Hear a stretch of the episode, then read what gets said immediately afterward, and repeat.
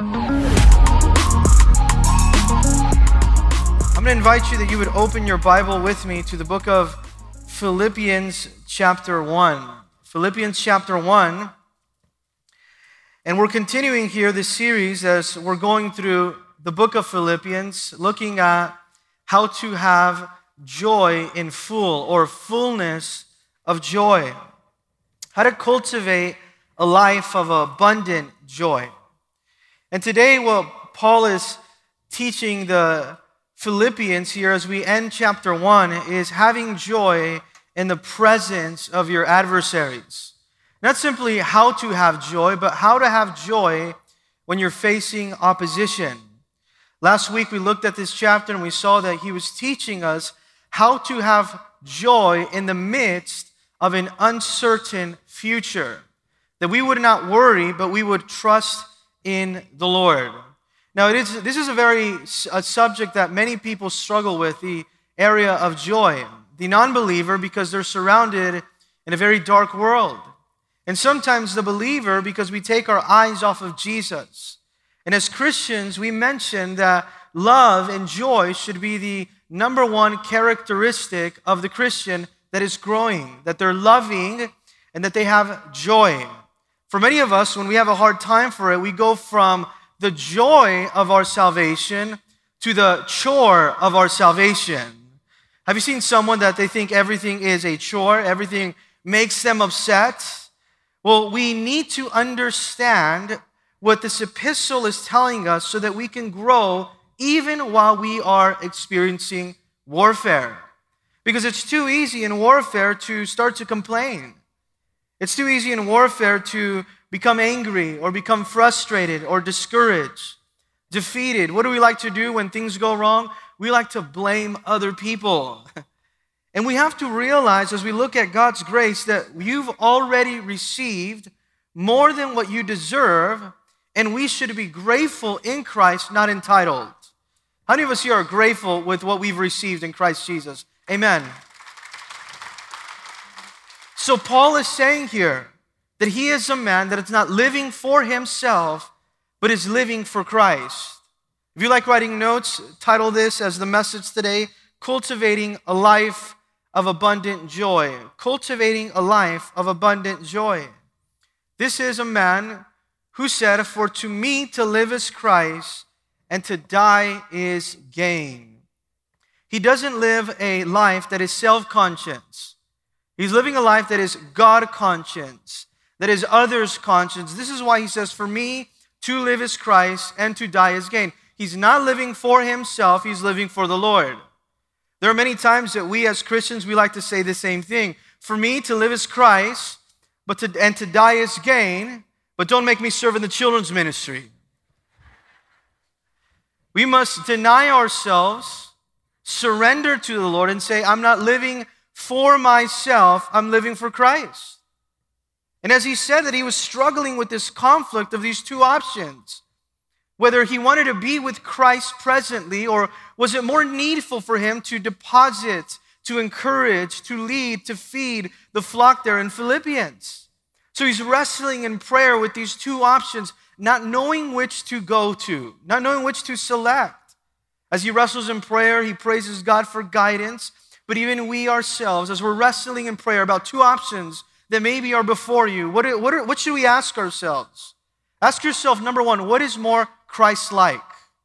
What is more Christ-like? If, if the Lord has you at a crossroads, like he had Paul, ask yourself, what is more Christ-like?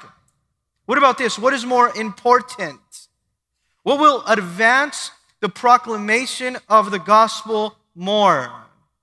Because when you ask yourself these questions, you're your personal priorities start to diminish and preferences. And then Christ is exalted and then he's honored. So he's been telling us in chapter one that, that we are saints in joint fellowship with God. Then we are servants sharing in the furtherance of the gospel. And today he says you're soldiers defending the faith of the gospel. That we would be so united that we would be able to defend the gospel in the face or in the midst of opposition. Now, how do we do that? As we rely on the sword, as we rely on prayer and the Holy Spirit. So he's explained to them that there are three essentials that we must know for victory in the battle to protect the faith. And they are this. Number one, consistency. Would you write that down? Consistency. Number two, cooperation, that the church would be united. And then number three, confidence. So what is he saying? He's saying that the Philippian church should be unyielding to compromise and to opposition of the enemy. They should be undivided. They should cooperate. And they should also be unafraid of the tactics of the devil. They should be confident. Now, Paul longed to see this church.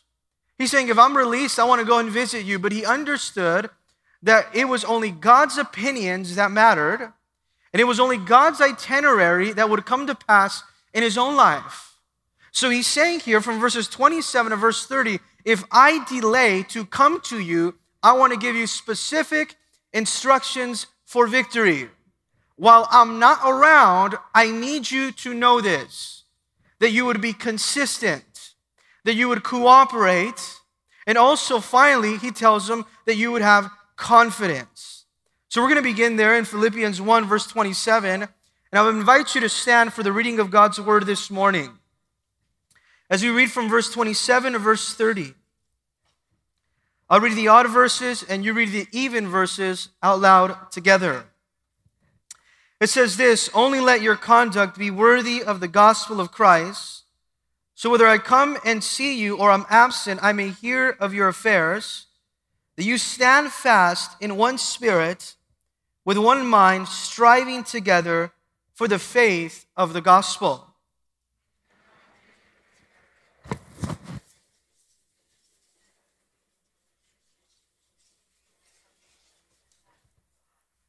For to you it has been granted on behalf of Christ, not only to believe in him, but also to suffer for his sake.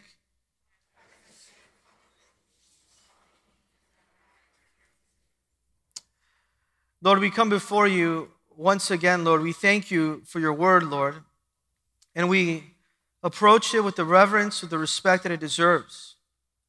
We pray, Lord, that today we would know how to stand, how to have joy in the midst of opposition, that we would not become discouraged because of the enemy or because of distractions or because of oppositions that are coming our way, but that we would be faithful doing that which you called us to do. So speak to us, Lord, strengthen us through your word in Jesus' name. And together we said, amen. You may be seated. Now he begins here talking about the consistency in the lives of the Philippian Christians while he's away. And he begins with consistency because he's giving a priority to their character. Understand that. The priority takes place in the character of the life of the Christian. So he begins in verse twenty-seven and he uses this word only. You can circle that word in your Bible because he's giving it importance.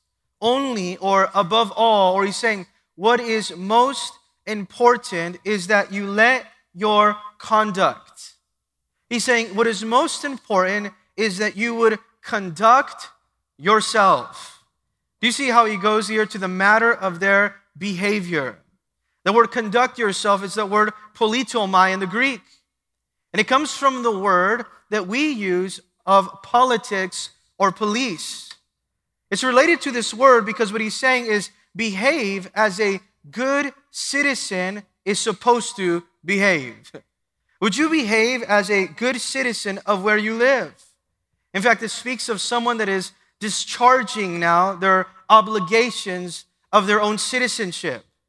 And he's telling them this because Philippi, if you know and study it, it, was, it held a privileged status of a Roman colony. So what it meant is that they enjoyed the benefits of the protection of Rome. And as this Roman colony, they knew that they had certain Roman citizen responsibilities that they needed to adhere to. So he tells them, because you are citizens of heaven, now he speaks of, that you would understand that even while we're here on earth, you should behave as citizens of heaven. Your citizenship of heaven, I want you to know this, takes priority over anything else. That you are a citizen of heaven. How many times do we pride ourselves of where we are from, of our nationality, of our culture. I want you to know this. Nothing takes precedence over you being a citizen of heaven because you've come to know Jesus Christ as Lord and Savior. So he's shifting their perspective and their priority from earthly to a heavenly one, that you would know that your values, that your worldview, that you would know that your lifestyle would be one that conducts itself as a good citizen of heaven. Now notice the word he uses following, because he says it would be worthy of the gospel of Jesus Christ. I pray, he's saying, I'm telling you that your conduct would be worthy, or that it would be now one that is put on the balance or on the scales of a balance, and that your conduct would match your calling. Back in the day when they would measure something or the worth and value of something, they would put it on scales and they would balance it. And that word worthy that he refers to, it refers to balancing the scales. So what is he telling them? He's saying, only let your practice match your proclamation. Do you see how important that is even for the Christian today? That as we're going through opposition, as we're facing warfare, that our practice would match our proclamation. That our conduct would be according or consistent to our calling. So he's saying here, live a consistent Christian life. And I want you to know this, as believers, we should never live beneath our theology. What does that mean? That we should never live beneath what we say that we believe. Because what you believe determines what you behave.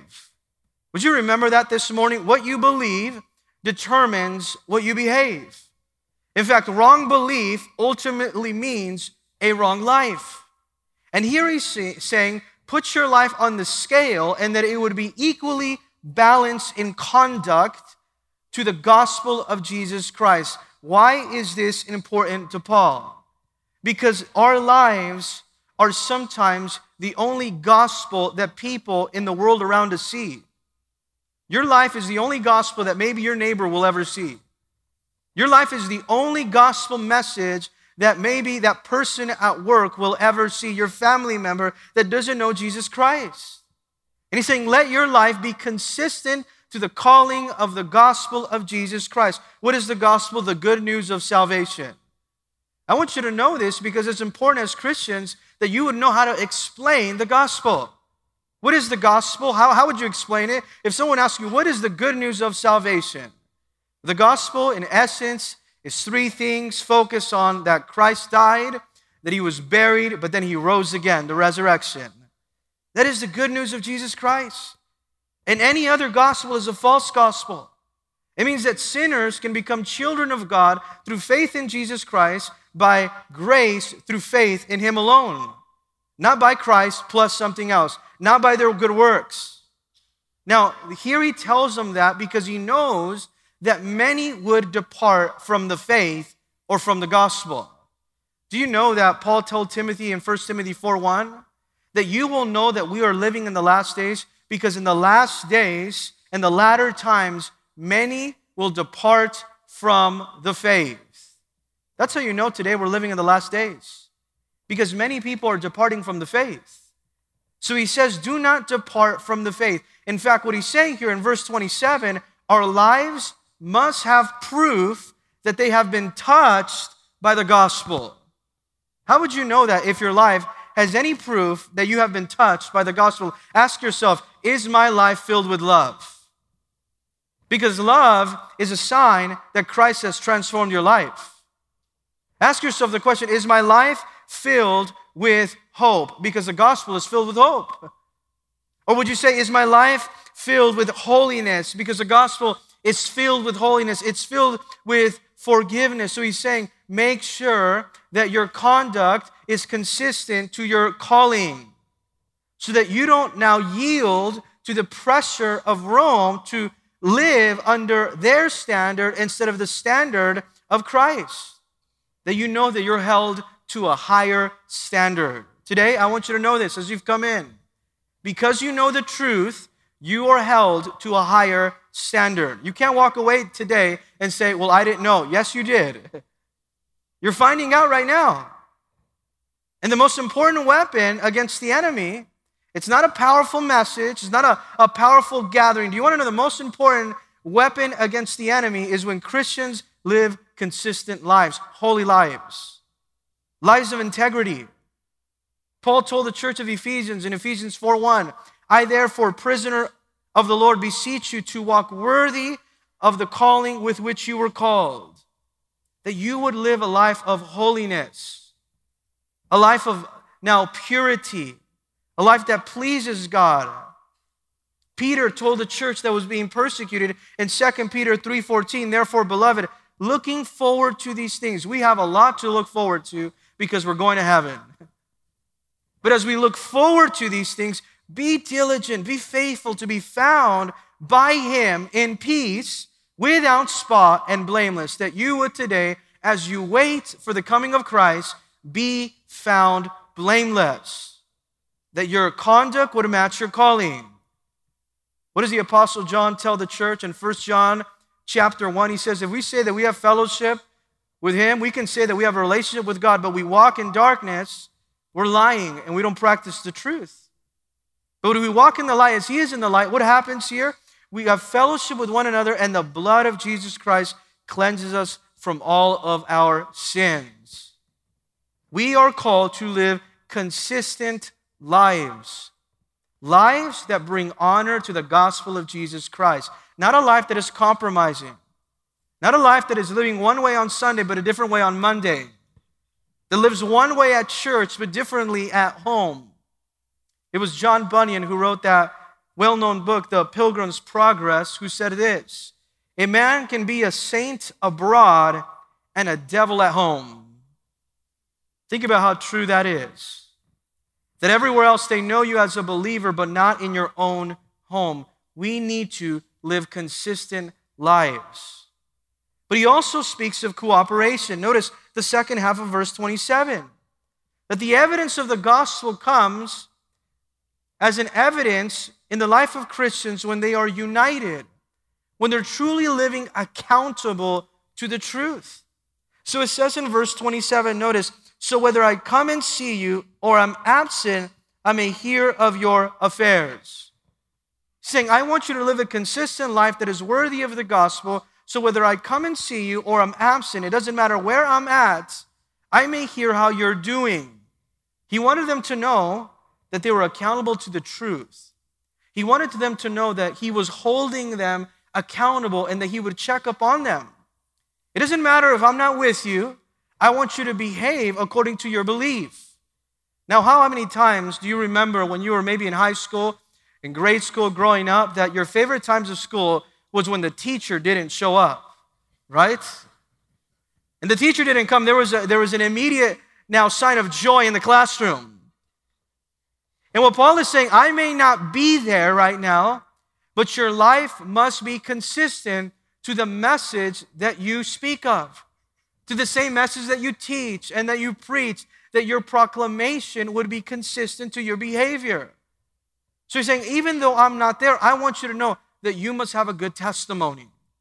Now he exhorts them in a few ways in regards to how to have this good testimony. He says this, the good testimony begins on you standing. Would you remember that? Note that today, how you stand. Then also your sharing, how you're sharing with one another. Number three, how you're striving. And then finally, how you're suffering. Are you doing it in a way that honors Christ? So notice what he says there in the second half of verse twenty-seven, that I may hear of your affairs, that number one, you're standing, or that you are standing fast.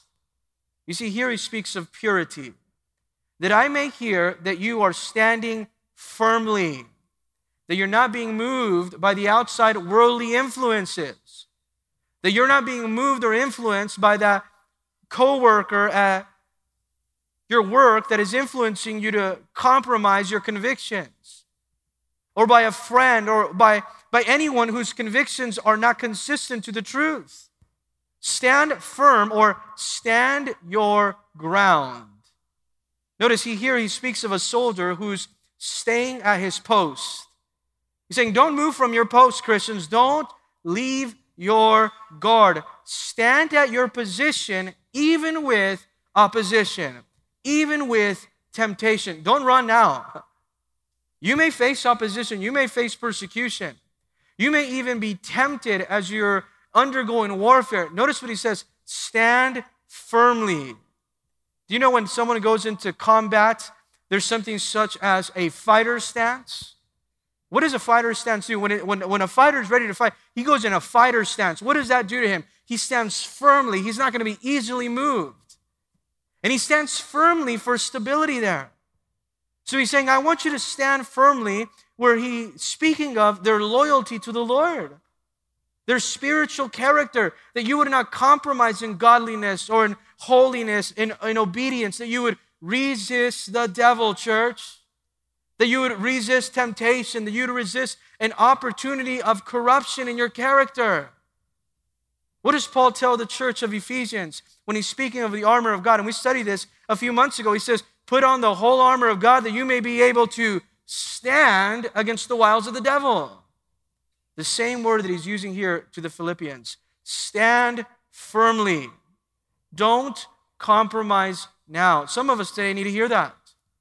That we've been allowing compromise in our lives because of opposition. I want you to know this. Discouragement is not a license for disobedience. Just because you're discouraged doesn't mean you can disobey. And here he's telling them, although you're facing opposition, notice this, stand firmly. Now, this is how he tells them to stand in purity. But now he speaks of after purity, there comes unity. We must never compromise purity in the name of unity. So he says, first purity, now unity, sharing. And how do they share? Notice that verse, it tells us, in one spirit and with one mind. This is what we are called to as Christians, to share one spirit and to share in one mind. If we are to overcome the devil, how are we to do it? In unity. The church is called to stand united. Not only to stand, but to stand united. To stand in one spirit, in harmony. What does that mean? That the church should avoid backbiting or gossiping or division, or stirring up trouble, complaining, fighting, nagging about one another always, or blaming one another. Any type of negative behavior that, that, that comes and hinders fellowship or bruises unity, we should stay away from. How many times have you seen that if the enemy does not come from the outside in, you know what the enemy is going to try to do to destroy the church? From the inside out. And here he's saying, I want you to stand in one spirit. Do not be divided. In fact, he says with one mind, that you would share one mind. It means one purpose, or united with one common goal, that we all have the same goal. We all want to arrive at the same place, that the gospel is front and center of the church. Do you remember when Paul was talking to the carnal church in, in Corinth? And he wrote to First Corinthians chapter one, verse ten, tells us this. Now I pleaded with you, brethren, by the name of the Lord Jesus Christ, that you all speak the same thing. That not everyone's speaking a different message. That the church is united, whether he's present or he's absent. He's saying here that there will be no division among you, but that you should be perfectly joined together in the same mind and in the same judgment. Did you know that we are not called to be alone? God has not called us, he's not created us that we would be alone. He's called us to be together in a church, to hold each other accountable, to encourage one another, to edify one another. So he says that you would stand together. But not only stand together, also notice this in verse twenty-seven, striving together for the faith of the gospel. That's an amazing word right there, striving. We're standing, we're sharing, and we're striving together. The word striving is that word sunathleo. It means to engage in a competition or together in an athletic contest. Just imagine a team of players coming together and they're engaging together. They all have the same goal. What do they want? Victory. They want to win. So what does he say? Pursue together, strain together, fight together against a common enemy. The church today has to remind themselves that we are not one another's enemies. That's what the devil wants us to think, that we are fighting one another. We're not fighting one another. We're on the same team. And if God is for us, know this, then who can be against us? But we need to be submitted to that. There will be no division. Notice in chapter two, he speaks about it again. Because there was these two women in the church that they just couldn't get along. I know we don't have that problem here at this church. And they couldn't get along. And it says, your division, your backbiting, your gossip is hindering the work of the ministry because you keep talking about one another in a negative way. What would happen if we spent less time talking about ourselves or about one another and then started talking to other people about Jesus? You know what's going to happen? People are going to start getting saved. And we're going to see many come to know Jesus Christ. So he expresses this word striving as teamwork now to engage, to help advance the faith through now the preaching of the gospel. This word striving, it also talks about those that are embattled soldiers that are like gladiators, that are blood, sweat, and tears, thinking about that together in the trenches. That implies courage and fighting to finish. So many times we compromise the unity of the church because of our personal preference, because of what we think we need in the church. And how many times have you heard, or even you yourself maybe have been that person, you went to a church and you left the church, you said, you know what, I didn't like the worship at that church. Well, let me tell you, it wasn't for you, it was for the Lord, the worship. I didn't like the children's ministry, or the pastor said something that I didn't like. You know what's important? I love what's been said before. In essentials, there must be unity. In non-essentials, there must be liberty. But in all things, that there would be charity, that there would be love. That we wouldn't put our preferences before the unity of the church. That is why many churches are divided, because people put their preference before the unity of the church. And this is what he's saying, striving for what? It's unity with the purpose. It's not simply unity. It's not uniformity. It's unity with the purpose. Notice verse twenty-seven, for the faith of the gospel, strive together, not only for your individual faith, but on behalf of the truth of Christianity, the common faith. You see, we should not let division hinder the work that Christ is doing. We should not put God's work on hold because of division. How many times have you seen God's work be put on hold, that the Holy Spirit is grieved because people just simply can't get along? That's why as a Christian, you shouldn't put your eyes on yourself and other people. Don't be overly sensitive. Don't get overly offended easily. And what was happening here, he's saying there's too much work to be done for Christ to be arguing over non-essentials, to be taking sides for no reason. Do you want to know why there's division in the church oftentimes? And I'm not talking about just this place. I'm talking about the church overall. The reason why there's division within believers is this. Everybody has their own agenda. Be careful when you have an agenda. Be careful when you have a preference. You know what you have to do? That, that brings division in the ministry. You know what you have to do? Stop, give up that agenda. The only agenda in the body of Christ is this, is love. That is the only agenda that we should look. Love is the agenda. Jesus said in John thirteen thirty-five, by this all will know that they are my disciples. By what? By the love that they have for one another. You see, this is exactly what the enemy wants. He wants to see internal divisions in the church. What is his strategy? To divide the church and then conquer the church. So that instead of our eyes being on the needs of the people, instead of the, our eyes being on the lost, on evangelism, on the furtherance of the gospel, you know what our eyes have become on? On ourselves. And it's very sad. Jesus, when he was praying for the disciples in John chapter seventeen, he says that they may be one. Not many, not divided, but they may be one as you, Father, and I in me, and I am in you. That there would be a unity. And in essence, we would be one together. Just think about how much can we accomplish as the church for the Lord. How much we can truly do for the Lord if we were talking to other people about Christ and not about ourselves. We would reach the entire city of Downey. We'd reach L A County for Jesus. And we came together with one common goal, to see the enemy be defeated, these strongholds come down, because we were striving together for the gospel. We're not striving against one another. We're striving for the same cause. Do you remember in Third John, when John is writing his epistle to the churches?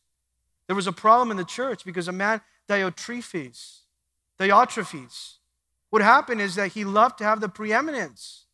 And he wanted to be first. He, he, he didn't receive from John, or he didn't receive the other teachers because he wanted to be the one. He made it about himself. Here he's telling them, stand together fighting for the gospel. Don't make it about yourself. Too many people today, as you see in the, especially in the social media world that we live in, they want to make it about themselves. They want to be recognized. They wanted to, to build a name for themselves. It's not about your name. It's about the name of Jesus. That's the only name that matters. It's not about glory of self. It's only about the name of Jesus. And here you had a man that was dividing the unity of the church because he cared more about himself. If you read Jeremiah in the Old Testament, what happened was that Jeremiah had a companion, Barak. And the Lord spoke to Jeremiah to tell Barak this in Jeremiah forty-five five, and do not seek great things for yourself. Do not seek them, for behold, I will bring adversity on all flesh. What is he telling them? Get off the path of self-exaltation. Stop trying to promote yourself. Did you know a lot of the discouragement, a lot of the exhaustion, fatigue that happens in the lives of people is because they have the wrong mindset, obsessed with how they can advance themselves. And if you're always looking to advance yourself, you're going to end up frustrated. You're going to end up disappointed and discouraged. The worldly power, the position, the prestige, all of those things are going to be swept away. The only thing that we must be concerned about, notice, is the furtherance of the gospel, that we would be united this way. So he talks about consistency. He speaks of cooperation together. But then notice from verse twenty-eight to verse thirty, he talks to them about their confidence. Stand together without fear. Verse twenty-eight. And not in any way terrified by your adversaries. And don't be intimidated by those who oppose you. There are two things that stop the church and that hinder the work of God. Number one is division, and then number two is fear. Division and fear will always stop the Christian from obeying what the Lord wants to do. So he says, do not be terrified, or that another word for there is don't be panicked. Just because someone is opposing you doesn't mean that you need to be panic. That word panic is almost as one describing a horse that is panicked or suddenly afraid from an unexpected movement.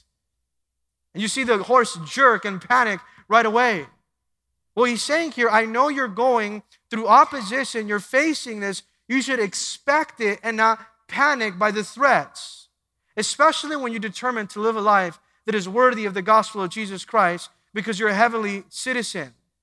People will try to discourage you and to stop you. And notice, do not be terrified, verse twenty-eight, by your adversaries. Who are your adversaries? The Bible tells us that our adversary is the world. The world wants to stop the Christian. The world, the flesh, your own flesh that wants to come and overwhelm you with temptation and sin. And what about the devil? Do not be afraid or terrified of your adversary, the devil. In fact, he's saying, don't flinch. Don't panic. Do not let fear control you. If you let fear control you, you'll never do what God wants you to do. If you let people intimidate you, then you'll never be obedient to the calling of God on your life. There are too many times that we don't do what God wants us to do because we're more concerned about the opinions of what other people will say. And just think about it. Whose opinion matters more, theirs or God's? Think about what God is calling you to do. Don't let them scare you by their tactics. In fact, what did Paul say in First Corinthians? A great and an effective door is opened up to me. But notice, there's many adversaries. That means there are many people that are going to come against me. In fact, the opposition oftentimes is a confirmation that I'm doing the very thing that God wants me to do. So he says here, again, do not be terrified by your adversaries. In fact, how should you respond to adversaries? With joy. Because the moment that your spiritual enemies fail to make you afraid, notice when people no longer are able to make you afraid, they fail completely. Because fear and intimidation is the only thing they have over you. So here he's saying, don't give the enemy power over your life. Somebody today needs to hear that. Don't give the enemy power over your life. You know what fear is going to do? It's going to paralyze you and cripple you so that you're not obedient. So this is exactly what he's saying. And in fact, notice the opposition is a proof, or it's a sign that you are doing what you're supposed to be doing. Notice verse twenty-eight, which is to them a proof of perdition, but to you of salvation that is from God. What is this? It is a proof, a sign that they're going to be judged. When they oppose you, they identify themselves as opposing God's work and the gospel of Jesus Christ. It is a sign that they are headed to destruction. But to you, it's a sign of salvation. It's a sign of deliverance, that by your boldness, by your confidence in Christ, you will be delivered. Now notice Paul's focus, Paul's mind there in verse twenty-seven and twenty-eight is one that he was so focused that he didn't let those things bother him. There are so many times we're doing something for the Lord and then you hear someone talking bad about you. And notice what happens. What do you want to do as soon as you hear someone talk? You want to, you know, let me call them. I'll tell them mine. I'll let them know. Or you want to defend yourself so quickly. Or you're so bothered that it distracts you from what God actually called you to do. Here he's saying, don't let that distract you.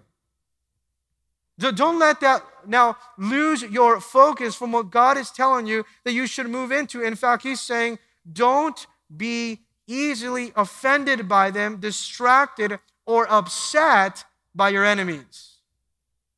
Don't be easily offended, distracted by those that don't like you. In fact, what did Jesus say in regards to fearing man? Matthew ten twenty-eight, he says, and don't fear those who kill the body, it can kill the soul. Don't, what can they do? They can just take your life.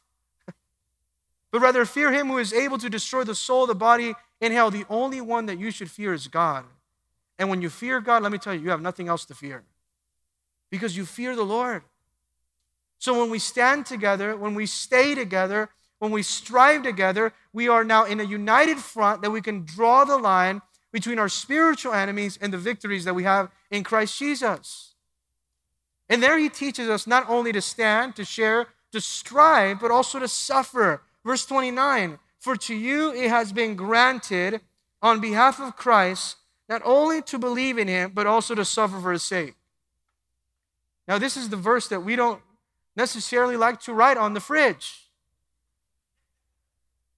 We usually like to write the verse that's filled with blessing. But he says here now, it has been granted on behalf of Christ, or for Christ's sake. You have the privilege. Notice this today. You have a privilege by God, not only to believe in him.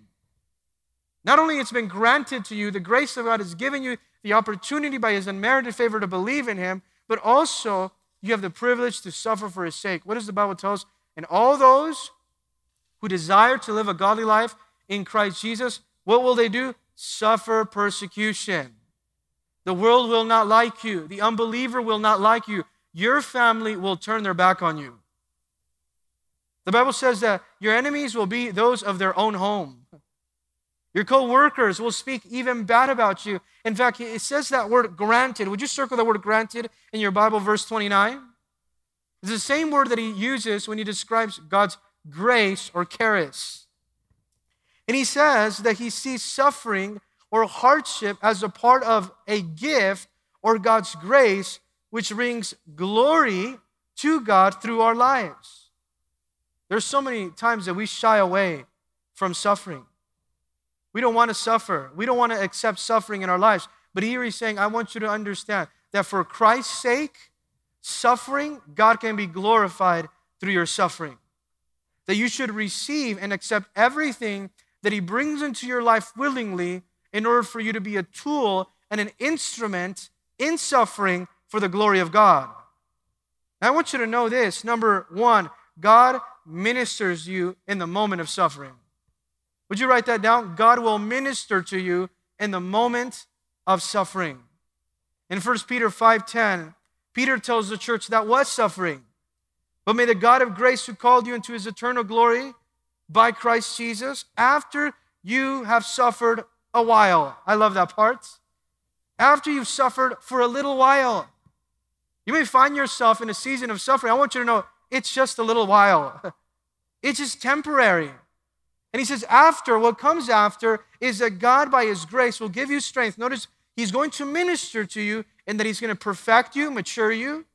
He's going to establish you. He's going to now strengthen you and settle you. Some of us here want to be settled by his peace.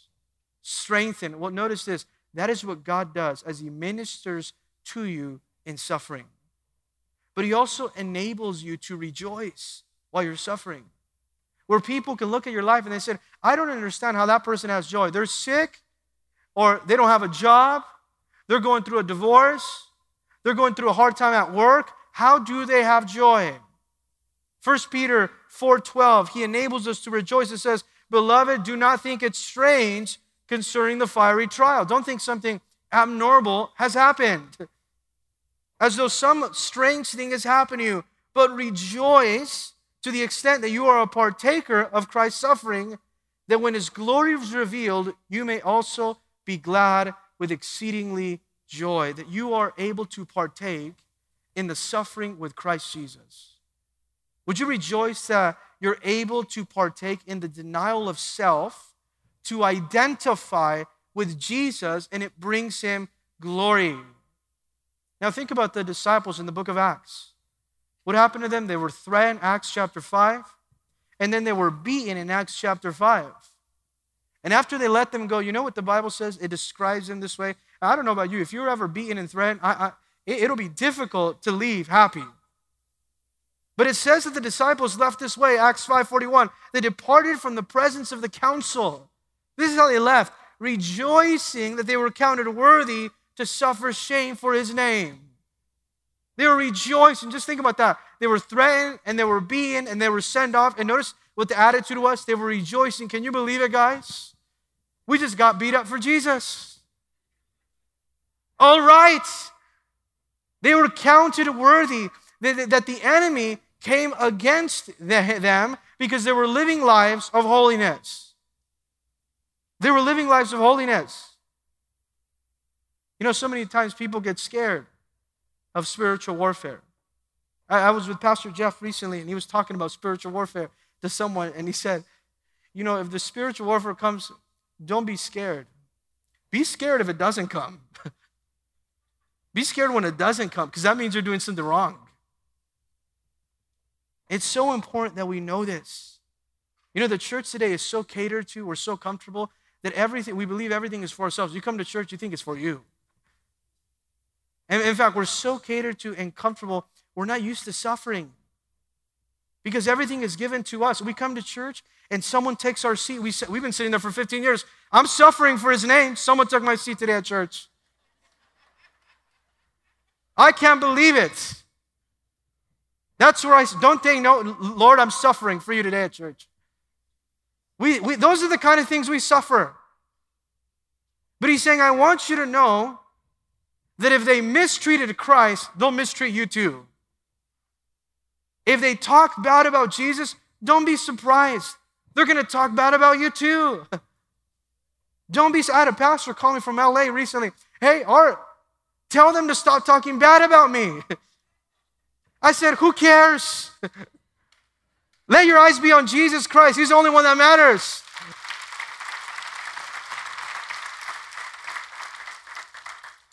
Do you don't think that if they came against him, they're going to come against you? In John fifteen eighteen, he says, if the world hates you, know this, it hated me first. It hated me first. In Matthew five fourteen, Jesus in the Sermon on the Mount, what does he say? Blessed are you when they revile and they persecute you and say all kinds of evil against you falsely for my name's sake. The things that people say may not even be true, but oh, what a blessed man that person is who gets to suffer for his name's sake. Rejoice, be exceedingly glad. Great is your reward in heaven. For so they persecuted the prophets who were before you. They persecuted those that were walking in righteousness before you. So don't be intimidated. Don't let man intimidate you. If you have a calling on your life, don't let anyone intimidate you by who they say they are, by what they say they have, what kind of power they have over you. Nobody has power over you. You know who has power over? Only the power of the Holy Spirit. That's the only one that should be over you. That we should experience the power of the Holy Spirit. I had a man come up to me after first service in the foyer, tears in his eyes, and said, that message was for me. I think I'm about to lose my job because I've been telling people uh, I'm a school teacher about Jesus Christ and the public school system. But he says, but I glory in all things because I'd rather do that than anything else. Share the gospel of Jesus Christ. Jesus taught us how to suffer. Jesus taught us how to suffer. First Peter two nineteen, would you note this? For it, for to this you were called, because Christ also suffered for us, leaving us an example. He's an example of suffering, that you should follow his steps. When you're suffering, don't complain, don't gripe, don't blame people. Notice, who committed no sin nor deceit was found in his mouth. Notice, he. This is what an example he gave us. People were speaking bad about Jesus. He did nothing wrong. Who, when he was reviled, he didn't revile in return. He didn't say, well, let me tell you my side of the story. You don't have to defend yourself. You know what? Just let God defend you. He didn't revile in return. When he suffered, notice what he did. He didn't threaten people. How many times have we, when we suffer, what do we do? You know what? If that doesn't change, I'm out. You know what that's, you know what's, what, what's speaking when you say that? Your pride, your flesh. That's your ego right there. When he suffered, you know what, he, what Jesus did? He endured suffering. We need to learn how to endure suffering. Nothing in life is easy. Ministry is not easy. Ministry is not supposed to be easy. Nothing worthwhile is ever going to be easy. But we're learning to endure suffering. Notice, he didn't threaten, but he committed himself to him who judges righteously. And then finally, verse thirty, having the same conflict, what you saw in me and now here is in me. Now I'm struggling with you. Others having the same conflict together. We have the same difficult circumstances. The word conflict is that Greek word in where we get agonized. We're agonizing together. We're suffering together. Having the same, circle the word same, conflict. Why? Because Satan wants you to think that you are suffering alone in the battle. You're not. There are other people who are also suffering. We have to be very careful when we start to complain about what we're going through, because there's always going to be somebody that's going through something worse. Keep your eyes on the Lord and endure suffering. Endure it. That's a godly thing to do. Every time you're attacked, every time you're opposed, there's always a spiritual way to answer carnality. There's always a spiritual way to answer to carnality. And notice what he says here in verse thirty. Which you saw in me, that's the past. And now here is in me, that's the present. I'm agonizing in the same conflict as you, Philippians, he's saying. And you saw that I have been agonizing, I have been suffering, and I'm still suffering. What does this speak of in regards to Paul? He was persevering suffering. He didn't quit, he didn't give up, he was enduring it. He was serving in much conflict. When he wrote to the church in Thessalonica, he told them about their, his experience in Philippi. In First Thessalonians two two, he says this, but even after we suffered, he talked about Macedonia, Philippi, before we were spitefully treated at Philippi. Notice, before we were spitefully treated at Philippi. Paul had no problem being wrongly treated. Paul had no problem being mistreated. That didn't change anything. That didn't change anything. He was still doing what God called him to do. You may be mistreated. You may be overlooked. They may speak against you. But notice, are you still going to be obedient? Are you still going to be obedient? As you know, notice, at Philippi, as you know, we were bold to God to speak with you the gospel of God. Here it is, in much conflict. In much conflict. What does it say? We should grow in Christ through difficulties. We should depend upon the Lord who gives us everything that we need for battle. And you know what he's telling the Philippians there in verse thirty? That if the Philippians had Paul's kind of conflict, because he says that in verse thirty, then they can also have Paul's joy and fruit in the midst of it. Today you may have conflict, but you can also have joy. Today you may have suffering, but also you can have deliverance. This is exactly what he's talking about, that we would experience the spiritual unity as we strive together, even in suffering, for the furtherance of the gospel of Jesus Christ. Now, what does he teach us? That we are to stand, that we are to then share, that we are to strive, and that we are to suffer for Christ. But notice, none of those things are possible until you first surrender to him. And that's what we need to do, fully surrender to him. Don't kick against the goads. Don't fight against. What would happen to Saul of Tarsus when he was going on the road to Damascus? He was rebelling in, their, in his pride. And he was making it harder than it needed to be. You know why oftentimes ministry is so hard, or oftentimes your life becomes so hard? Because you're making it harder than it needs to be.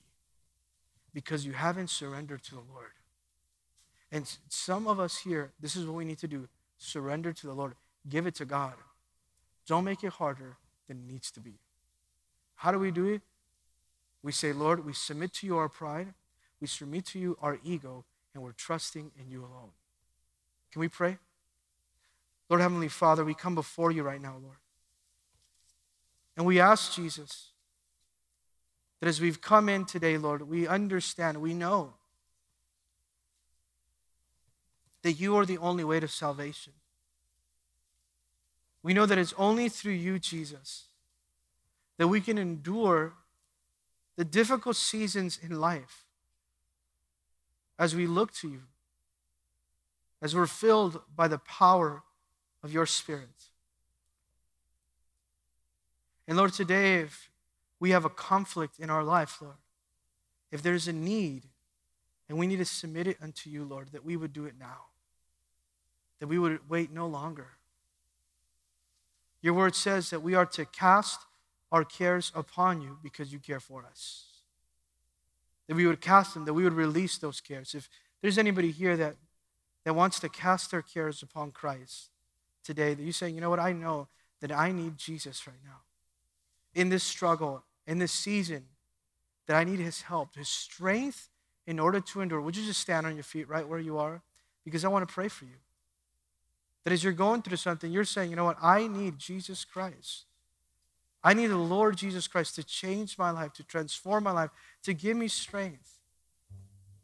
That I want to stand on a solid rock. I stand. I've been standing on something else too long.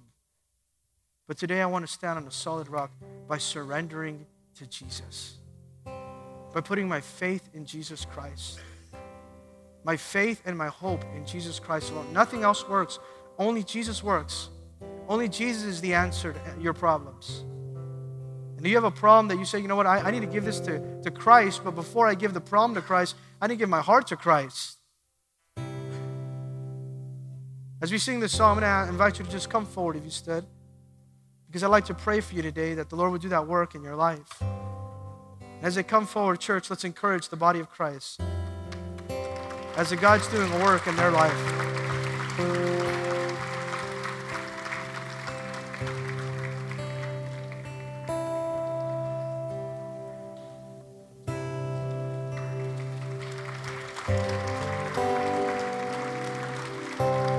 Built on nothing less than Jesus' blood and righteousness. I did not trust the sweetest friend, but wholly lean on Jesus' name. And Christ the solid rock I stand, all other ground is sinking sand. All other ground is sinking sand. On Christ the solid rock I stand. All other ground is sinking sand. All other ground is sinking sand.